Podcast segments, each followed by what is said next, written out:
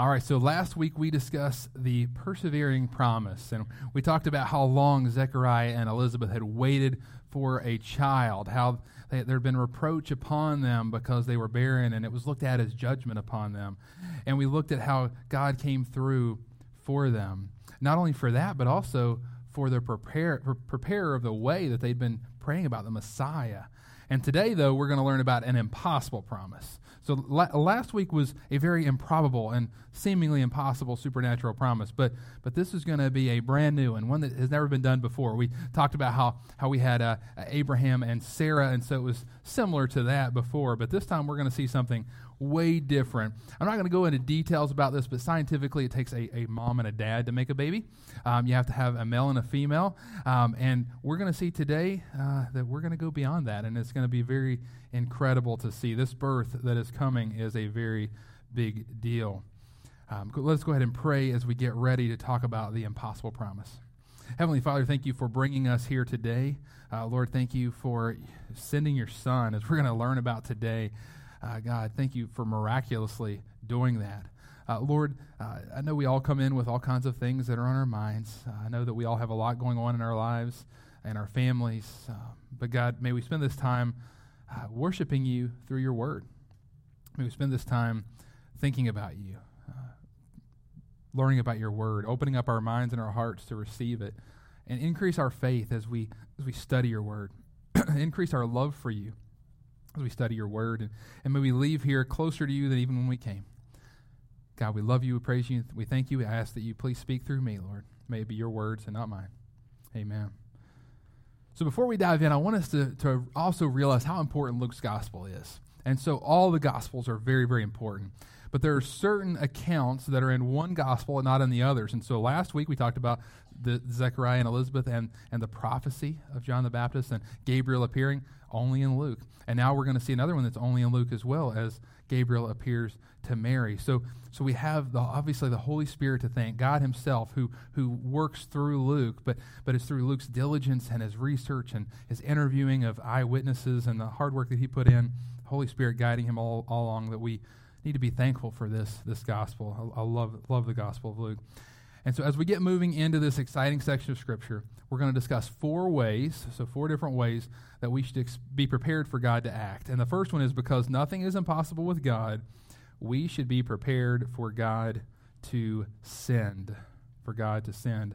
I'm going to read verses 26 and 27 in God's Word here in Luke chapter 1.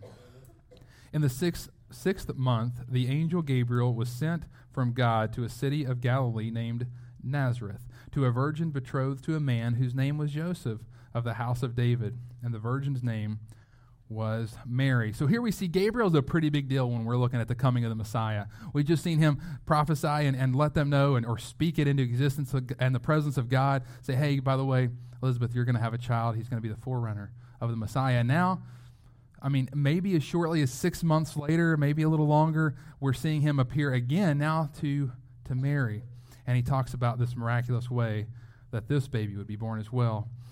Really interestingly, if you keep moving forward, we actually see that these two are relatives. That, that, we, that Mary and Elizabeth are relatives. They're generations apart, much different in age. We don't know exactly how that they are related because we know that, that Mary is of the line of David, as we see in her lineage in Luke chapter 3. Uh, but, and then we see here, uh, right before, we saw that Elizabeth was of the daughters of Aaron, so she was a Levite. So we got one from the tribe of Judah, one from the Levites. There was a marriage between those two somewhere in their family, but they are relatives, and so this is quite the family uh, uh, thing going on here, right? I mean, pretty pretty amazing to see what God is doing. And so, although these two are, are very separate in age, they, they have very very different lives. One's married to a priest, one's a young lady, and they have they've, they've grown up in way different places, different areas, the way things look they still have both suffered reproach. We talked about Elizabeth and how she suffered reproach and judgment by the people, and how people wrongly assumed that because she was barren that she was in sin, and, and how God had, had done that to show his glory through that. And now we also see Mary, and you're like, well, what kind of reproach did Mary see? Well, Mary grew up in Nazareth. It's, it's not a real popular place, and we actually see this no, no better than in the book of John. John 146, uh, we, we, see Nathaniel asking the following question to his brother who is sharing the story you know, of the account of Jesus. And Nathanael says, Can anything good come out of Nazareth? Like that's how this place is, is known. It is not exactly known as the Beverly Hills of Israel. It's not known as the place where you really want to be brought up. Uh, it's, it's known as, you know, a, a, a place that's really undesired, overlooked, you know, small, not really worth much. And then in verse 27, we're, we're given some more information about, about uh, who Gabriel, whom Gabriel is being sent to. And we see this word virgin used twice to describe this young lady. And why does Luke find it so necessary to talk about Mary being a virgin? I'm going to talk about that here in a minute. So we're going to hold off for a second. We'll get there. But just remember these two times here. But what we're told is this virgin is betrothed to a man. And who's the man? Joseph, good job. Y'all are still awake. That's good. Had your coffee, so that's good. So, so Luke kind of tips his hand early again because what does he say about Joseph? He's of the house of David. And so we also know that Mary is also from that same house. And, and if, if, if you knew much about Israel's history, you'd, you'd research, you knew that the Messiah was going to come from the house of David, from the tribe of Judah. And so Luke's kind of tipping his hand, and he'll go into that a little bit more in Luke 3. But this is an important fact because we see these prophecies. And here's a couple, I mean, we could go into, you know, probably days of prophecies about Jesus uh, and, and still have things to cover. But here's a couple that talk about him being of the, of the, the tribe of, of Judah and obviously the line of David through that. In Jeremiah 23 5, we see Jeremiah say this Behold, the days are coming, declares the Lord, when I will raise up for David a righteous branch and he shall reign as king and deal wisely and shall execute justice and righteousness in the land. So we get we get a sense in that that something big is coming. Uh, you know, through that. I mean, how, how amazing is that? And we also see in, in 2 Samuel 7 12, which is right before that, it says, when, when your days are fulfilled and you lie down with your fathers, I will raise up your offspring after you, who shall come from your body, and I will establish his kingdom. I mean, how, how incredible is that? So, uh, there, there's something big about to be announced in the next verse. But before we get that far, let's talk about this betrothal that we're mentioned here. And I don't know if you all, we don't really use the word betrothed today. We don't do betrothals necessarily. Betrothals and engagements are, are very different in how we do things and how Israel did things at that point. So betrothal was, uh, was, was official. It, it, was almost equivalent to marriage. Uh, so the, there would be a bride price, and the, the, the, the husband, future husband's family, the son, his family, the, the parents would go and they would pay a price. Uh, there would be an arranged marriage usually, and they would pay a price, and, and the son and this, this daughter of this other family would be betrothed, and, and, and the, the, the husband's family would pay the wife's family because the wife would come in and, and end up in the area of the husband. Israel was based on a patriarchal system, you know, family lines, they kind of stuck, stuck together there. And so there was that payment.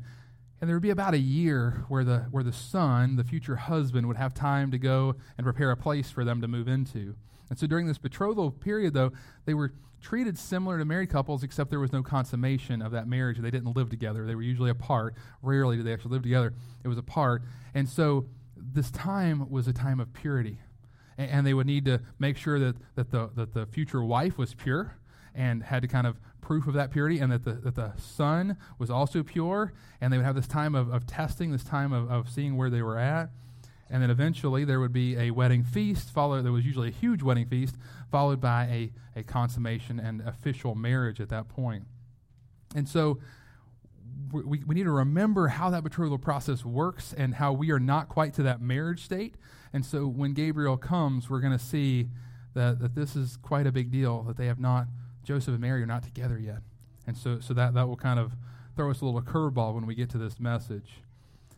And, and if there was any unfaithfulness that was found in that year, if someone was found to be unfaithful, it could be punishable by death, oftentimes stoning. And so this was a, a huge deal, and keep continue to reflect on that as we move forward. And God is sending quite a message to Mary. As we're going to see here in a minute, she is prepared to hear this message and, and we're going to see her response and see that she's prepared, that she's been walking with the Lord, that she's been in the Word as we see that because she responds to that message with humility. And I pray that us, as we look at Mary, as we study this, this wonderful account, that we are prepared for God to send us a message as well, that, that we are prepared for Him to bring whatever He wants to bring in our lives, that, that we are prepared to walk in the works that he's prepared beforehand as we see in Ephesians 2:10. The Bible says that he's prepared certain things for us to walk in, places for us to go, places for us to be sent, a message to be sent with us to proclaim to the nations. As we talked about the IMB, there, there are many people that are sent out. You know, Gabriel was sent, well, and, and, and, and Mary was ready to hear that message that was sent. Well, or can we be ready like Mary and be like, okay, you know, let's be humble and, and let's be ready to hear that and ready to walk in whatever that is. And I pray that we can, we can only do that by being walking with the Lord in, in prayer and in His Word, being in close relationship with our Savior. Next, we see because nothing is impossible with God, we should be prepared for God to speak. We should be prepared for God to speak. Going to read 28 through 30 here. And he came to her and said, Greetings, O favored one, the Lord is with you. But she was greatly troubled at the saying and tried to discern what sort of greeting this might be. And the angel said to her, Do not be afraid, Mary, for you have found favor with God. Picture Mary here. She's, she's probably a, a teenager, uh, and she lives in a town of low esteem. And this angel Gabriel appears to her and says, Oh, favored one. Can you imagine how she must have felt at that moment? You know, I mean, she's of this place of, of low esteem, probably very impoverished area, not exactly a nice place, and she's living under the insane, uh, paranoid area of uh, era of Herod the Great. He had had a pretty good period there for a little while, but toward the end, and where we're at here, he's he's nuts. I mean, he's killing people, he's doing horrible, horrible things, and and so she, life probably didn't feel like she was too favored at that point. Things didn't look too great to her.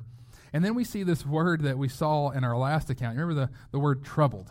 And we saw Zechariah was troubled when the angel Gabriel, and we talked about how that word can mean disturbed as well. Well, for her, Mary is also troubled. But this word troubled in the Greek here actually is uh, has the prefix uh, die. And die, just like for us, it means double uh, or, or great. So, so we see this uh, translated greatly disturbed or, or greatly troubled uh, or double troubled. So, so for her, obviously you have uh, Zechariah as an older man. He's been walking with the Lord. He was pretty troubled when he saw this. I mean, he was pretty afraid, uh, pretty paralyzed in fear. And it says the fear fell upon him like a person. We talked about how that, how, how we, it's almost like somebody, when you feel like somebody's laying on you and you feel that, that afraid. Well, Mary, she takes it even further. She is greatly troubled. She's double troubled, doubly disturbed at this point as this young teenager with an angel of the Lord appearing to her and speaking to her uh, you know, she's trying to discern what sort of greeting. It's like favored one. You're like she's like looking behind her, like, uh, I, is there somebody else? Wrong number? Like, is this where you're supposed to be? I mean, how how can you imagine just where she was at? Like favored one. Like that's a very strong word uh, to say there. And this Greek word for favor here, and, and sometimes we, we miss this in, in, in English, but this Greek word for favor is, is Karen or Karen uh, or Haran, depending on what flavor of Greek you like to say. And this, this variant of this word is the same as like charis, grace. It's the same root word that we get for that. So this favored one isn't anything about Mary personally. It's not, hey, Mary, you're the best we could find.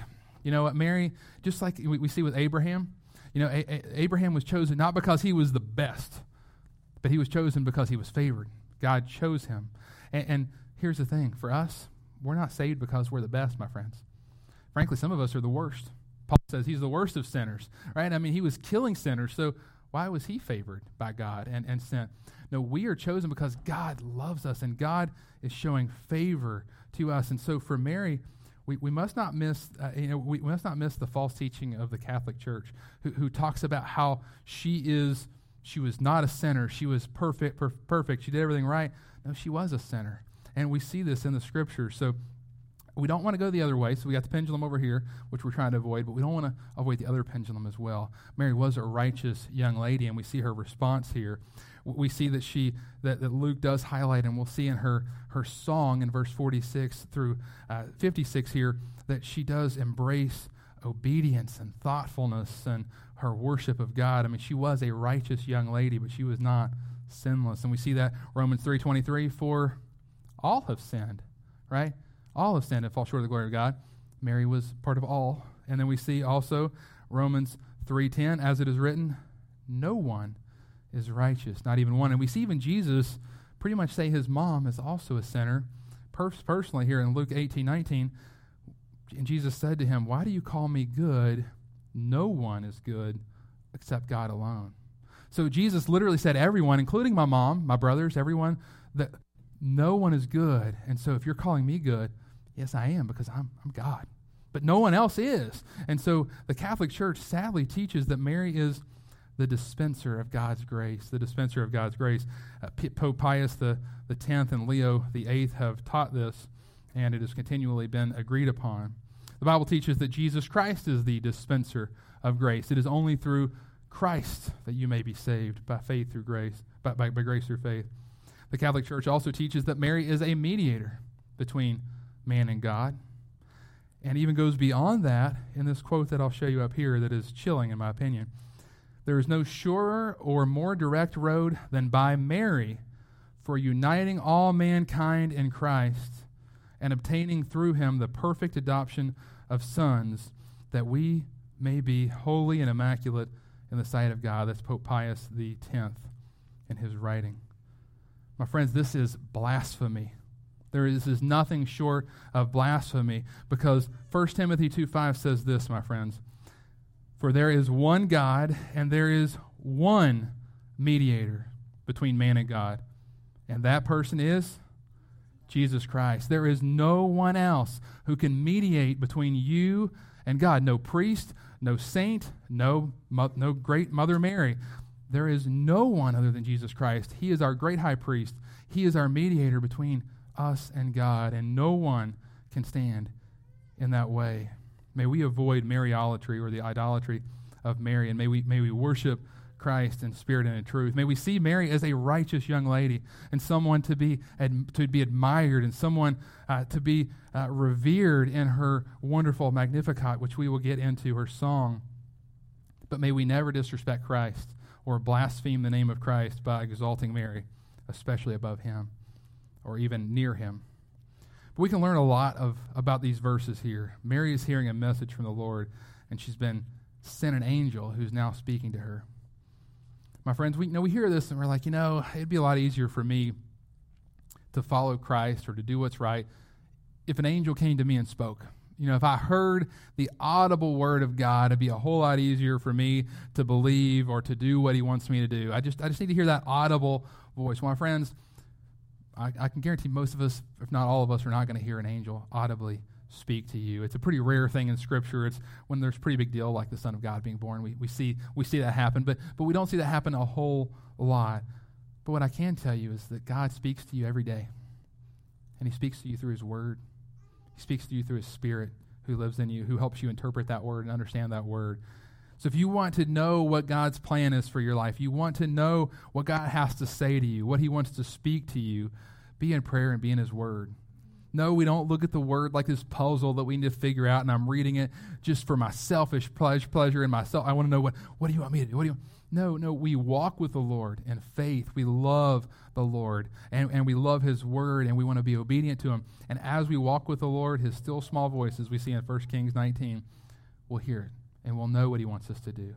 It may not be this audible voice, probably won't be this audible voice from heaven, but that still small voice as you read His word, yeah, you want me to do this I need to walk through that door. And my friends, we need to be prepared for God to speak to us as Mary was. And number three, because nothing is impossible with God, we should be prepared for God to save.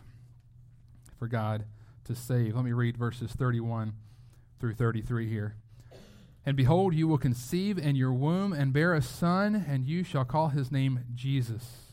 He will be great and will be called the Son of the Most High, and the Lord God will give to him the throne of his father David and he will reign over the house of Jacob forever, and of his kingdom there will be no end. So we've been waiting for this message. Gabriel's appeared. You know, Mary's like, oh, wow, okay, here we go. And, and now he is speaking the very words of God that are coming to Mary at this point. And this first verse, okay, you know, you're going to, and behold, you will conceive in your womb and bear a son, and you shall call his name Jesus. Well, all right, she's going to she's to bear a son, okay? But then verse 32 kind of takes that whole another level. You know, it's not like with Zechariah and Elizabeth, you're going to have a kid, he's going to do some cool stuff. He's going to be the forerunner of the Messiah. No, we're going to get to, to four different things that just blow your mind. And if you just could imagine Mary being like, wow, I'm going to bear this son, and he's going to meet these criteria, he's going to do these things. And what does he say? He says, number one, he shall be called Jesus. And we, we miss the, the part that Matthew adds in here, Matthew 1 21. That's the beauty of the synoptic gospels, how they, they fill in and they help us see the whole thing clearly.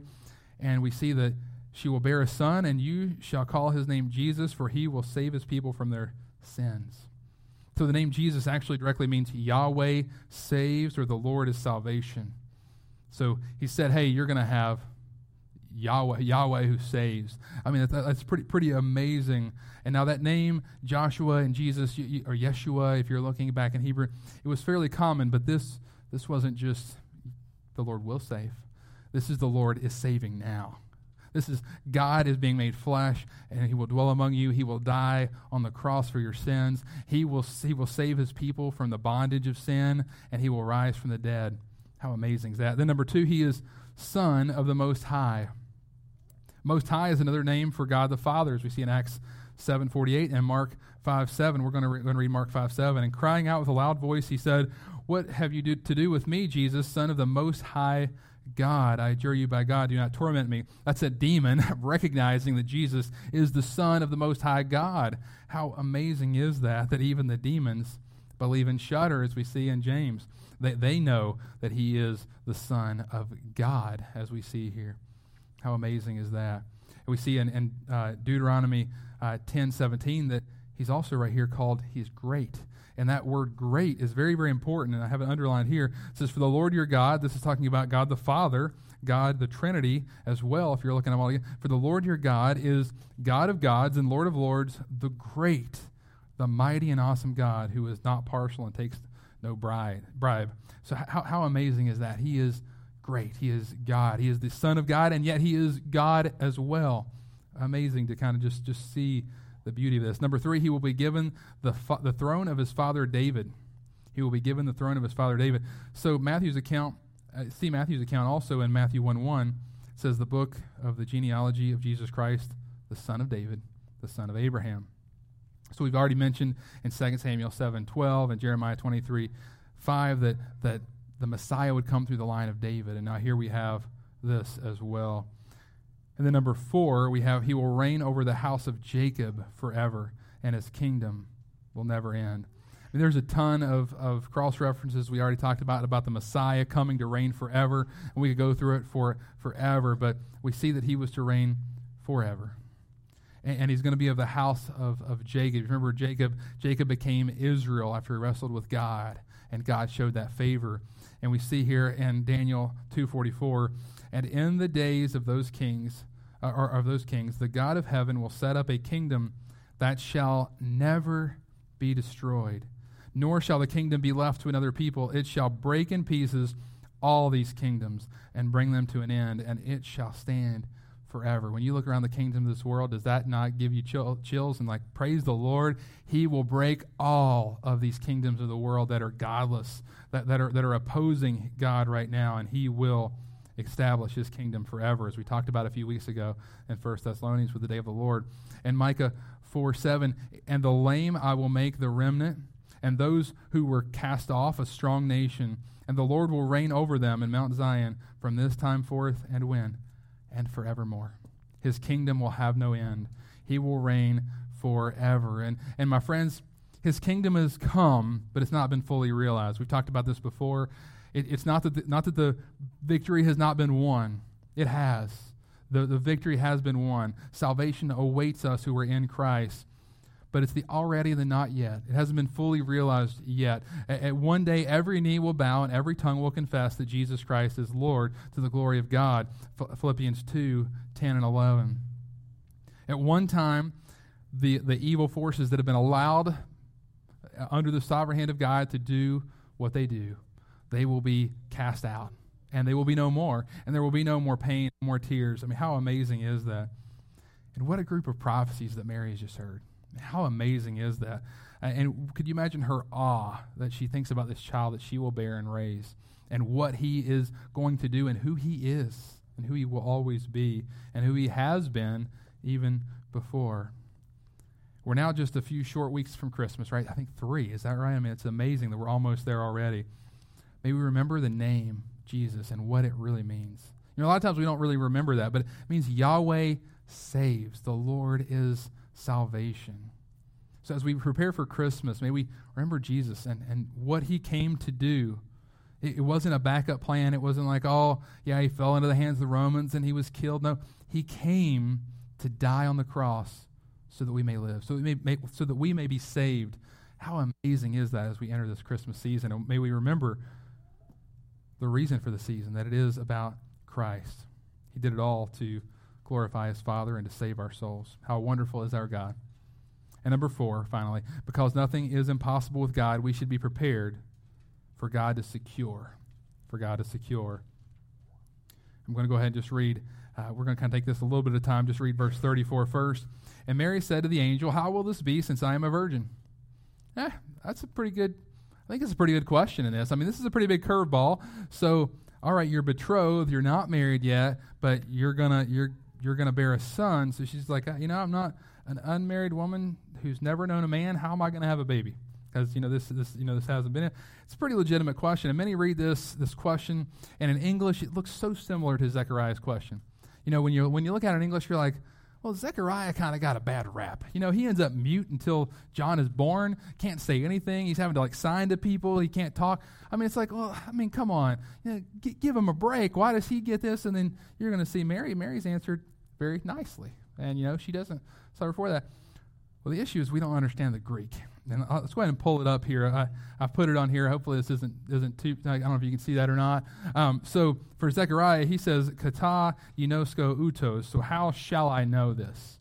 Is, is what he's saying. Mary says, uh, "Pos utus imi." How will I know this? There's a big difference there. If you look at the Greek, Zechariah is asking with some doubt, like, "Eh, have you seen me? Me and my wife we're kind of up there a little bit. Uh, we're, we're past childbearing age. This is this isn't right. Like this, this how, how, are you going to make that happen? Mary asks a, a very legitimate question. I, i've never known a man. Before that point no one had ever had a baby who was a virgin. Just never happened. You needed a mom and a dad to be able to make a baby. And so other than adam who has had life breathed into him no one else had been born that wasn't born of woman and with a man together. And so she's asking a very practical question. It's not, will it happen? It's, you know, how's this going to be? Uh, you know, h- how can this be because of where I'm at? And so Gabriel honors her with that question because it's a legitimate question. It's not, will you do it or how are you going to do it? I can't think you can do it. No doubt it's, okay, well, you know where I'm at. Like, how's this practically going to work out, you know, with that? And it's a very, very good question. So Gabriel answers her very practically and he says, and the angel answered her, The Holy Spirit will come upon you, and the power of the Most High will overshadow you. Therefore, the child to be born to you will be called Holy, the Son of God. Wow. I mean, you know, this is not going to be a natural conception. We can see this. This, this, this, this child will not be given to her after marrying Joseph. Joseph's not going to be the father. God is going to be the father because he's the Son of God. And, and talk about impossible. This idea of a Uh, of a virgin birth had never even been mentioned in any pagan literature. So, so even like the furthest out ideas of society, and they had some weird ones. You look back at Greek mythology, they had some weird stuff. Nothing had been thought of of God making a baby in a mother's womb without any consummation, without anything like that. Uh, it's, and it's important to understand what this word overshadow means here because some in this twisted world that we live in can try to twist everything to be bad and, and to sexualize it or to make something else. Like, no, this word is actually, it's uh, episkiazo, which is actually used in Luke 9.34 at the transfiguration. It's the glory of God coming down. And we see, as he was saying these things, a cloud came and what? Overshadowed them. Same word. And they were afraid as they entered the cloud. Obviously, this term has nothing to do with sexuality or like that. It's the glory of God, and this is the creative glory of God coming upon Mary and fashioning a baby in her womb without a dad just God makes this baby, and that is so, so important. The virgin birth is so, so important to us. And a lot of people are like, well, you know, but this word can maybe. No, I mean, it is so clear. He uses the word multiple times. She's never known a man. I mean, there is, you would have to just completely just go as far away from the text as you can get. If you want to be a literalist, you want to look at the word, it is so clear that Mary's a virgin here. There's no question in the Greek. No question liberal theologians try to poke holes in that as much as they can because they don't want to admit that Jesus is God. But when, when we look here, Jesus must be fully God and he must be fully man. And this first one, Jesus must be fully man because he must be able to die a sacrificial death. Without being full, fully man, he couldn't die, right? God can't die. So he must be that. And he must be able to sympathize, intercede, and mediate for us. So we need to be fully man. That's why he's born of woman here with Mary. But he also must be fully God because he must be able to bear the wrath of God and suffer on our behalf. No man can do that for you. No other person can bear the wrath of God on your behalf. He must be perfect to be able to do that as well. And he must be able to secure eternal life for us, and he must have the power over life and death to do this. Only God has the power over life and death. Only God has the power to defeat the grave. So if we remove one of these aspects, God is now he's not fully God. Well, now he's only man and he doesn't have the power to do what he needs to do. Well, now he's oh, okay, well maybe he's fully God, but he's not fully man. Well, now he can't die for our sins. He can't intercede for us. He is not that great high priest who is not unable to sympathize with our weaknesses but has been tempted in every way. He's not that mediator that we have between God and us to be able to provide that. So he is one person with two natures. He is he he was he's, he's he, he was always God. Then he became fully God, fully man, and he will always be fully God, fully man. Now he is fully God and resurrected, glorified man. How amazing is that? And we have that hope that we will have a body like his, as we talked about a few weeks back as well. Praise the Lord for that. Let's go ahead and keep moving. We've still got a little more to cover here. So, verses 36 and 37 And behold, your relative Elizabeth in her old age has conceived a son, and this is the sixth month with her, who was called barren. So Gabriel also says, Hey, we just did another miracle as well. Your relative Elizabeth, she's pregnant. I'm sure Mary's just like, Whoa, okay. All right, so I'm gonna have I'm gonna be a virgin, have a baby, and my relative is she's up there a little bit. She's a veteran, as I ta- as I call, called her before, uh, and and it's how amazing is that that God is is showing His glory in this family. And we're going to come back to the end of uh, verse uh, in 37 there here in a minute. Let's go and go on to 38. So, so Luke 138. And Mary said, Behold, I am the servant of the Lord. Let it be to me according to your word. And the angel departed from her. This, this word servant is actually bond servant or, or slave. She says, whatever, whatever you want to do, Lord, in me, you can do. Wow. I mean, is that not a great response? Is that not convicting to us? Like, God calls us to, to maybe move across town and we're like, huh, we're complaining about it. You know, God, God calls us to change a job. I know I've been there, and I'm like, Lord, do I have to? You know, I mean, like, you know, is, is, is, is, is our response, do to me whatever you want to do? Because, you know what, for us, we're bought with a price. We're not our own. So whatever God tells us to do, like, we're His. We're owned by his, him. We are slaves to Christ. Now, there's nothing better to do than be slave to Christ. He is the best, and he'll be the best master you'll ever have. And he loves you, and he died for you, and he cares for you. But how amazing is that? Our response should be that humble as well. She doesn't complain about what people are going to think, you know? I mean, here she is, this young lady, and she's going to be pregnant. She doesn't ask, well, how are you going to keep me from getting stoned? Come on, God, like, dude, like this is you know our law. You wrote it. Like, this is a big issue. Adultery is a big issue. People are going to think something, you know? Uh, what are you going to do about this possible, possible alleged accusation of adultery that's going to come? She doesn't talk with logistics with Gabriel and be like, well, what, what day, what time, what month, what year, you know, how's this going to work? You know, is it going to be in a day or two? She doesn't ask those questions. She doesn't ask about how, how you going to mend this relationship with Joseph because he's going to be a little upset when he sees that I'm pregnant and we haven't gotten married yet. You know, this is going to cause some issues. No, like she doesn't talk back to God. She doesn't question God. She trusts God. She knows that God will keep her secure. She knows that God will secure for her the blessing that He has promised. And she trusts God that, that He will deliver her in these adversities because she knows that this prophecy of the Messiah has come and God will protect her and bring this to fruition. She understands that the details are up to God, and her job is to do one thing and one thing alone, which is our job too to be obedient, to follow God's commands. So we come to a close. I want to read verse 37 again. For nothing will be impossible with God. For nothing will be impossible with God. Do you, do you believe that?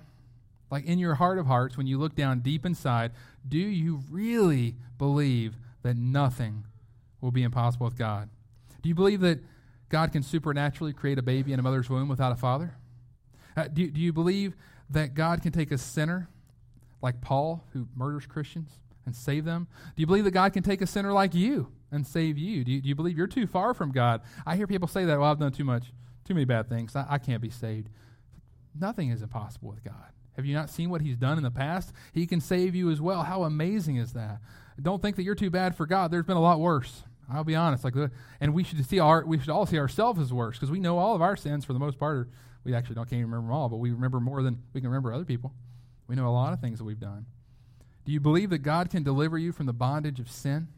The temptations of this world? Do, do, you, do you really believe that God can deliver you from, from whatever de- evil desire that we have? We're, we're, we we still have this sinful flesh. And even when we're saved, we still have these things that we struggle with. These, these things, these temptations, these things that pull us and draw us away from God and toward the world. Do we, do we, do we believe that nothing is impossible with God, that He cannot deliver us from that evil desire, that He cannot deliver us from that sin?